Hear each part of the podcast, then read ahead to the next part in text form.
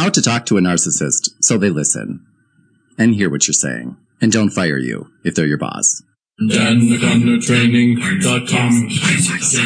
All right, before we get started, down in the description below, you'll see that there's a link for this infograph. I think you're really going to like that. It's a handy dandy quick reference visual aid to help you remember what we're talking about in today's lesson. All right, so let's say that you have a narcissist boss. We'll call her Natalie. Narcissist Natalie. And you and Natalie were going into a sales presentation. Let's say that she's your sales manager and you're watching Natalie go and you're thinking to yourself, God, I just, I can't. I can't look. Done? It done? Okay. Pretty much a train wreck. So there you and Natalie are walking out of the meeting. You're walking down the hallway and then this happens. So, hmm. what did you think? And you're like, oh, oh God, what do I say? What do I say? What do I say? You've already practiced delivering the LBNT. I love the LBNT to a normal person. It might sound like this. I think you did a good job. For example, I really liked the way that you presented, and I think that your energy and the way that you can clarify things is outstanding. I do, however, believe that if you added more specific benefit statements as you presented, I think that the client would see your vision more clearly and your sales would increase. A narcissist, however, tends to hear this. I think you did a good job. I job. think that you did a good job. For example, I really But liked the way that you presented. I'm think that your totally and useless. Clarify things. I am. I don't know what I'm talking about. You know, I this is not about you. Therefore, believe that if I might as well be whistling Dixie here because specific. I'm kind of dumb. You know, the couldn't possibly know what you know. God, you should fire me. I I have no idea what I'm doing here. I don't know what am I doing here. Who hired me? Your sales would increase. I'm totally incompetent. That's what they hear. Okay. You don't want them to hear that. So style stepping with a narcissist is all about delivering the message that you believe needs to be delivered, but doing it in a way where they can hear it instead of tuning you out because it's not all about them and it's not what they want to hear. Here are four quick tips that can take that message that I just tried to deliver to the narcissist and transform it bring into a narcissist friendly message that they will hear and they will appreciate you as the messenger. Okay. Because remember, the goal is to successfully communicate with the narcissist successfully. Okay. To do that, try these four things. Number one, use honorifics. Number two, use labels and make your descriptions about the narcissist action focused. Remember that it's us versus them. And number four, praise is for the active voice. Criticism is for the passive voice. All right, let's start at the beginning. Honorifics. It is an impossibility that we can actually hear what somebody says, process it, get it right, and remember it all at the same time. We hear generally what people say, we process it, and then we remember what we think is important. Make it easy on the narcissist, okay? Make it easy on them. And start out using honorifics. Honorifics are going to be things like Your Majesty, Your Highness. I mean, that's what Andrew always uses with me. And I'm like, just Grand Poobah will do. But here in the States, a simple sir, ma'am, Ms., Mr., Mrs., doctor, professor, any honorifics that you can possibly put before their name will help you. Do not ever again, if you have an, if you have a narcissist boss, do not call them by name. Because what that does is it puts you on the same level as them. That is only going to cause you trouble. do not do that. Remember that the narcissists believe, not want to believe, not try to create a world in which they believe they are on one level. Unfortunately, you are on a different level. Everyone else is on a different level and that level is down there. So if you challenge that in any way, what that's going to do is speed up their self-talk. Remember that the average person talks at about 150 words per minute. We talk to ourselves at the rate of about 600 words per minute or more. That's a lot of words per minute. You want to slow that down so that your message will get through. That's true in any situation in which we are talking to people. But with a narcissist, remember, if you put yourself on the same level as he or she, their self-talk is going to increase and they're going to think, Who do you think you are calling me by name? instead, yes, ma'am, Mr. O'Connor. Always. When I look at the people who have worked for narcissists throughout history, the most successful ever that I've ever seen in my life and I've done a lot of studying of people who have worked for narcissists and have done it successfully. This is not a political statement at all. Hope Hicks. I mean, Hope Hicks, she was a polo model. That's what she was. Okay. She would dress up. They would take her picture. She was really good at doing that. And she got a job working for a presidential campaign. Within two years, three years, she is a vice president at Fox News in charge of communications, then moved to the White House and is in charge of the White House communications. She's a fashion model. Do you know how she jumped up the ladder, so to speak, so quickly and became what she is? Because she's a smart model. And she recognized right out of the gate, I will never, ever put myself on your level, Mr. President. No, thank you, sir. I have to say, she always made time for humor, even at the White House. Like during inauguration day, there was a theme where the theme was, here, show the picture, will you? So you can see there, the theme was the devil wears Prada. And so as you can see, Hope Hicks dressed perfectly. But when she called Kellyanne Conway to tell her about the theme that they were, you know, all going to be implementing, she told Kellyanne that the theme was the devil wears Paddington Bear. And so Kellyanne arrives, you know, giving her her due, properly dressed if that were the theme. But look, look at the look she's given Hope because of that. when all, all Hope did was she was like, I don't know why she's so angry, sir. You got to have a sense of humor when working for a narcissist. So remember the Hope Hicks lesson. Yes, sir. Thank you, Mr. President. Of course, Mr. President, because that's going to continually reinforce you are up there. And that in the narcissist's mind will make them believe you're smart. I like you. That's what you want. Leave our ego aside. I want you to like me. I want you to want to work with me. And I don't want to unnecessarily create obstacles that we have to overcome. Okay. Honorifics, great way to start that. By the way, if you've already started working for a narcissist and you are on a first name basis, change that. Start little by little, you know, saying things like, instead of Dan, thank, thank you, Mr. O'Connor. And you can do it almost as if you're joking. Then get into the habit, get into the habit until it's the only thing you use, especially when other people are present. If, for example, you've already become, you've already started communicating on a first name basis and some employee walks in or the or the boss of the narcissist walks in and asks you a question and you have the opportunity to say, I'm not sure. Mr. Jones, Mr. Narcissist, what do you think?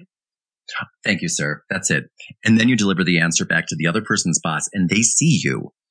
Treat that narcissist with that level of respect. That narcissist is going to think, you are smart.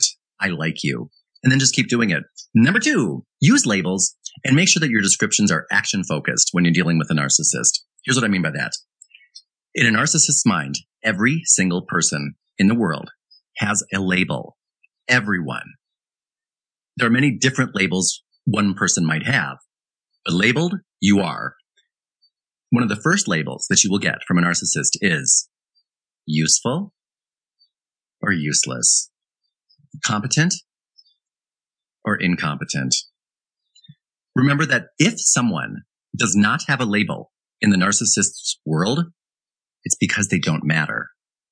Anyone who matters to the narcissist has a label and serves them. How do they serve? Be specific. If you're interviewing with a narcissist, for example, instead of saying things such as, Oh, well, I can type. I can program. I don't mind cleaning up around the office. I'm a typist. I'm a proofreader. I'm a programmer. And if you'd like me to, I can be a housekeeper. I bring dignity to the jobs that I do. So give me any job.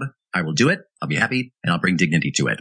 Or for example, if you're talking about the narcissist, you want to always feed their ego. You want to make it about them because if, if for example, the narcissist, as in the example that I just gave, asked, how did I do? And I were to say things like, that presentation was stunning. What they hear is that presentation was stunning. Because none of that was about them. Instead, I think you stunned everyone with your presentation. That's still honest. You could stun people in many different ways, but they're going to hear, I think you you everyone. are a god. I can't believe I'm not you. That's what they need to hear. Oh, oh, there's nobody like you. I wish I were you. They're going to hear, oh, oh, I could never be like you, even if I mm. tried. My mother wishes you were her son. Anytime you can turn something into an action focused, instead of saying things like, I think you were really good at persuading people. You persuaded that group masterfully or give them a label. You are a master persuader. That's what you want to always do. You are this. You did this. If you have trouble saying things positive to the narcissist, you should get over that pretty soon because the more you start to tell them what they want to hear in their language, you're going to start peeling off the layers and you will start to see that narcissist for what they are. And you will start to see the wounds that caused them to be a narcissist to begin with. And you're going to try harder to just speak their language because you're no longer bothered by their condition. You sympathize with it.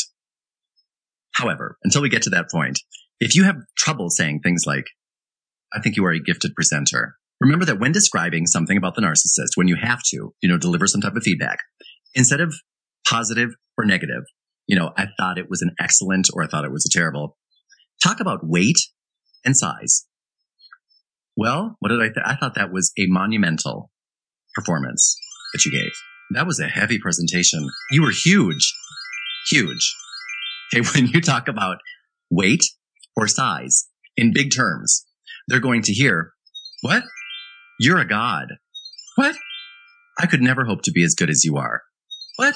You are the center of my and everyone's universe. That's what they hear. That's what they need to hear. Say that. And one last tip on labels. Remember to use possessives for good people, articles for bad people. Because again, everyone has a label. There's good people. There's bad people. I don't mean necessarily evil people when I say bad. I mean, they don't serve the narcissist. They don't worship at the throne of the narcissist. They don't contribute to the narcissist. They don't notice the narcissist. They're bad. They're the stylist. You know, they're the car wash man. They're the doorman. They're the secretary, the receptionist, the manager on floor 84. But if they're good, your stylist does a great job of bringing out your own natural style. Not like that other stylist, you know, the one that styles the other boss. Oof, that stylist, I don't know how he gets any work. For example, let's say that your narcissist boss had to choose a speaker for the annual convention and they did not choose Dan O'Connor training. I don't know why. I don't, I don't know. I don't know when he'll learn or she'll learn, but they chose some other, you know, hack speaker. Well, unfortunately, I don't think that speaker was the best fit for this group, but you know, I'm sure that you will find the perfect speaker for next year. Or let's say that oh, they chose Dan O'Connor training. Oh, your speaker selection. Everyone loved your speaker selection. Oh, you couldn't have done a better job. Everyone loved your speaker this year. Dan O'Connor. They don't get any better than that. You did a great job. Congratulations. You know, the success of the event you want to take away from the speaker, the success is because the narcissist chose that speaker. That was their selection. That was their choice. Say that. Bad selection? Oh, it wasn't your fault. That just wasn't the best speaker selection. You know? How would you know? Good selection? You did a great job selecting that speaker. Your speaker ruled. See what I mean? okay. Us versus them. Remember, they see the world as with me, against me, black, white, good, bad. And the way it's all decided is are you with me or are you against me? So let's say, for example, we're walking out of that meeting. Did those clients buy? No. Why? Because they're stupid. That's, that's why. Stupid, stupid clients. Now, of course, I'm not going to say that about my clients, but I could say something like this. Well, I didn't really hear the benefits being highlighted the way I think those kind of clients might need it highlighted and broken down. You know what I mean? They're a little bit different from your regular clients that I'm sure you're used to, your A-list clients. Yeah, they might need a little bit more explanation. But, you know, as a presenter, you can do that. Notice the difference between I don't really think you highlighted the benefits as much as you could. I think if you delivered more benefit statements, you would get more sales. You would get a better result. I can't say anything negative about the narcissist or I'm doomed. I can, however, group people into, yes, your A-list clients. You know how to talk to them. They're A-listers. As opposed to, oh, those clients, they might need things broken down a lot for them, if you know what I mean. Yeah, they might need, you know, people like that, they need things sometimes really spelled out for them. And the truth of the matter is, everybody does. So remember, your team, they hit it out of the ballpark. You really led them to a huge victory. Your team, you led them. Not a good showing? Well, unfortunately, I believe the team could have done a lot better. But I know that with your leadership, they will. There you go. And fine. But remember, your team, your customers, be very careful about including yourself in that group. You know, if you get a little bit too familiar and start to say things like, well, I believe our team in taking any credit for the successes of the narcissist, if you were to do something like that, you know, and say, boy, our team really hit it out of the ballpark because, you know, you've been chummy with the narcissist. They like the things that you've been doing. They act as though you guys are great friends. Then you went and took credit for something that they did. Now, saying our team is not doing that, but that's how they'll see it. So if you say something like, oh, boy, our team really did a great job, don't you think? They're going to think or even say, Our team? What do you have a turd in your pocket? Who's our? What are you talking about, our team? and you're doomed. Doomed. Don't do that. Do not place yourself on their level. Even if the narcissist puts you on his or her level and occasionally uses phrases like, I think we did a good job. Yeah. I think our team nailed it. and you believe, okay, now they see me on their level. Remember, when they start talking about you and the narcissist on the same level, when they start using words like we and our, beware.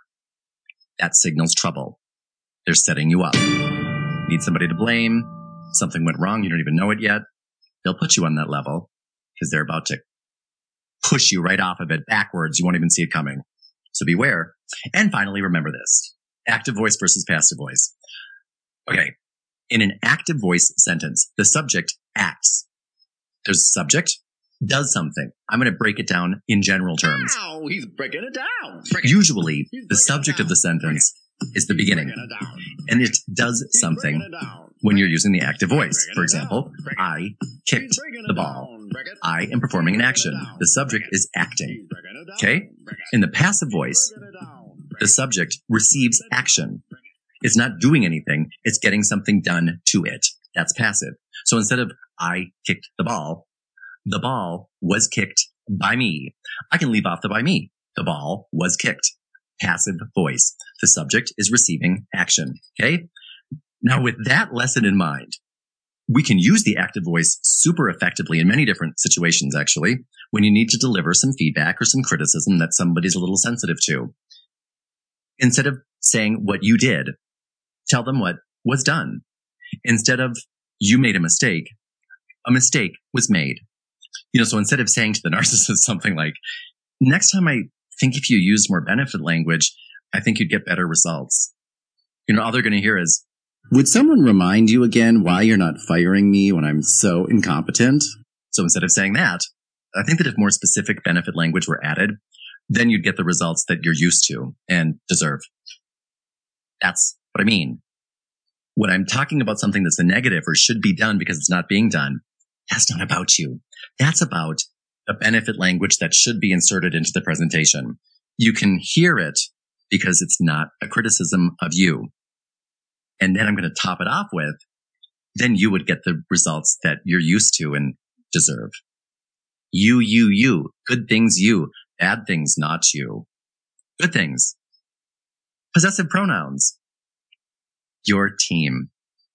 Bad things. Articles. The team.